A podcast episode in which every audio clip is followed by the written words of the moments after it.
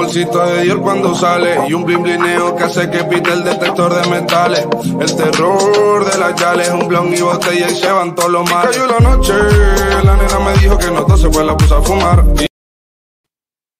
Welcome to God is Open. I am your host, Christopher Fisher. Today on God is Open, we're just going to do a quick reading comprehension lesson. Like every Monday, I like to do interesting things with my kids. And so today on uh, in real life, not on God is Open, uh, I took them through some of the writings of Borges. I don't know if I'm saying that right, but uh, he's a famous South American author. Um, very good work that he goes through and uh, very difficult writing to comprehend and understand. And so the level of reading comprehension that you have to bring to his work is on this escalated level. So I'm taking my kids through these stories and talking to them about meaning and word choice and phrasing and uh, the concepts that are being pulled out of these stories. And a lot of times, the actual meaning of a story is not explicit within the story itself. And so I had each of my children, my four oldest, pick individual stories to read through and then give little presentations on. And my daughter, she saw there was a short story on toenails and she picked it thinking it would be like cute, but again, it's at this higher contemplation level, just just the way that it's worded. So she didn't know that it's very short, but um, it's it's incredibly complicated. I don't think she got it on her first reading. And so uh, when we're looking at literature, we have to try to figure out what's going on, who's talking, why are they talking, why are the phrases worded in such a way that they are, what kind of uh, information is being communicated to the listener, to the reader. Those types of concepts should be on our mind why is it that in one of these stories, uh, he he's making up a story. He can make up anything he wants, and he at the end says, "Well, perhaps this is the case in this other place and other time." Why doesn't he tell us something definitive? What's his purpose in how he phrases? So we're going to just cover this short story, uh, short uh, little essay, toenails found within this book. He says, "Gentle socks pamper them by day, and shoes cobbled of leather." fortify them, but my toes hardly notice. All they're interested in is turning out toenails, semi transparent, flexible sheets of horn like material. As a defense against whom? Brutish, distrustful, as only they can be, my toes labor ceaselessly at manufacturing that frail armament.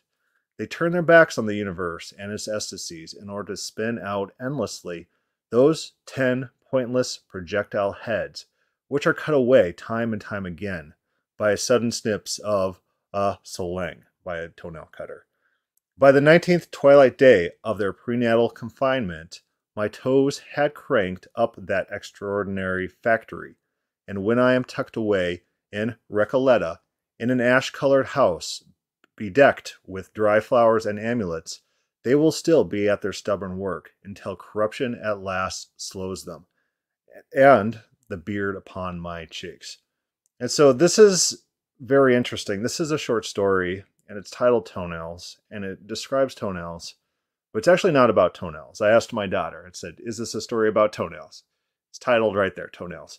And she said, Yes. I said, No, that's incorrect. There, there are incorrect readings of these stories. And to take this as a story about toenails is missing the point that this, this story is trying to communicate to the audience this really could have been about anything. It could have been about beards, could have been about waterfalls, it could have been about um, mindless animals going about their daily habits. Or maybe you have a cat. It talks about the cat's habits in in conjunction with the owner, and then the owner uh, perishes at the end, and the cat keeps going about its normal daily activities. It could have been about anything. So this this is fundamentally not a story about toenails and we could we could figure out what the author is trying to communicate by just looking at the phrasing within the story. Gentle socks pamper them by day, and shoes cobbled of leather fortify them. He's saying our toes are protected and pampered and put in this this uh, situation in which they don't have to fear from the outside. What are toenails for but to protect the feet? But we, we got shoes to do that. We got socks to do that. We don't actually need our toenails. But my toes hardly notice. Our toes are indifferent. They'll just continue functioning as normal without regard to the outside world. That's what he's saying. They're, they're, they're impervious to this feedback of what reality is reflecting. All they're interested in is turning out toenails. He's personifying our toes. Our, our toes have interests. And he's just describing that there's this natural biological function that keeps happening regardless of there, there's no feedback from the outside to to tell them to give them a new direction, a new course. Semi-transparent, flexible sheets of horn-like material as a defense against whom? Uh, he's he's criticizing our toenails. We don't need them anymore. We got socks and shoes. They're brutish, distrustful as only they can be. My toes labor ceaselessly at manufacturing that frail armament. He has to go through the process of cutting his toenails uh, endlessly, even though he doesn't need them growing to the extent that they do because he goes around in socks and shoes. This, this is a useless function within his feet. They turn their backs on the universe and the ecstasies in order to spin out endlessly those 10 pointless projectile heads. Again, he's talking about the indifference of our bodily functions, of, of biology, of the world around us, the indifference and the mindlessness, the mindless goals that these things pursue without regard to the, the world. He's saying there's there's good things in this world. There's there's ecstasies that, that could be focused on. But does something repetitive, it does something unnecessary, it does something ultimately pointless. he says, endlessly those 10 pointless projectile heads, which are cut away time and time again by sudden snips of my toenail clipper. He has to go through and use his effort to stop this function from happening. By the 19th twilight day of their prenatal confinement, he's comparing our toenails here to prenatal babies. The babies are in the womb, they're protected, um, they're, they're confined, and that's the image he's drawing and comparing to the toenails as they are in our shoes, as they are protected in our socks. My toes had cranked up that extraordinary factory. They kept growing and they grew even faster, even though they are protected.